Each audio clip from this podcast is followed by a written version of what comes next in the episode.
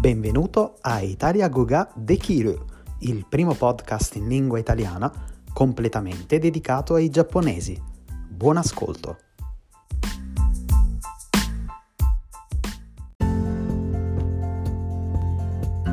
Ciao a tutti e benvenuti all'episodio 30. Mentre vi parlo, qui in Friuli Venezia Giulia ci sono due gradi, è davvero freddo. Oggi vorrei parlare dei metodi per memorizzare nuove parole. Quando si studia una lingua straniera è necessario memorizzare tante parole. Secondo me è importante usare subito le nuove parole che studiamo. In questo modo possiamo ricordarle meglio.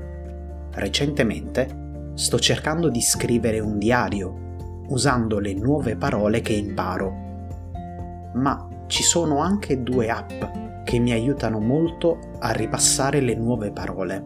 La prima si chiama Anki, è gratuita su Android e a pagamento su iOS, ma è davvero utile.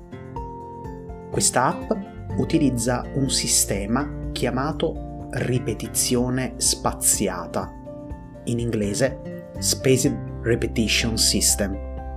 In pratica inserisci in Anki le parole che vuoi studiare. Anki poi ti farà ripetere queste parole poche volte, ma su tempi lunghi.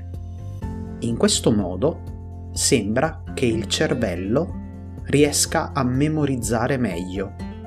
In italiano si dice che il cervello inserisce la parola nella memoria a lungo termine. Un'altra app molto carina è Drops. Anche con questa app puoi ripetere nuove parole, ma in questo caso è Drops a sceglierle per te. Le parole sono divise per argomento. Drops è a pagamento, ma con la versione gratuita puoi fare circa 4 minuti di studio al giorno. Voi quali app utilizzate? Fatemi sapere nei commenti, può essere utile scambiarci le informazioni. A presto e restate al caldo!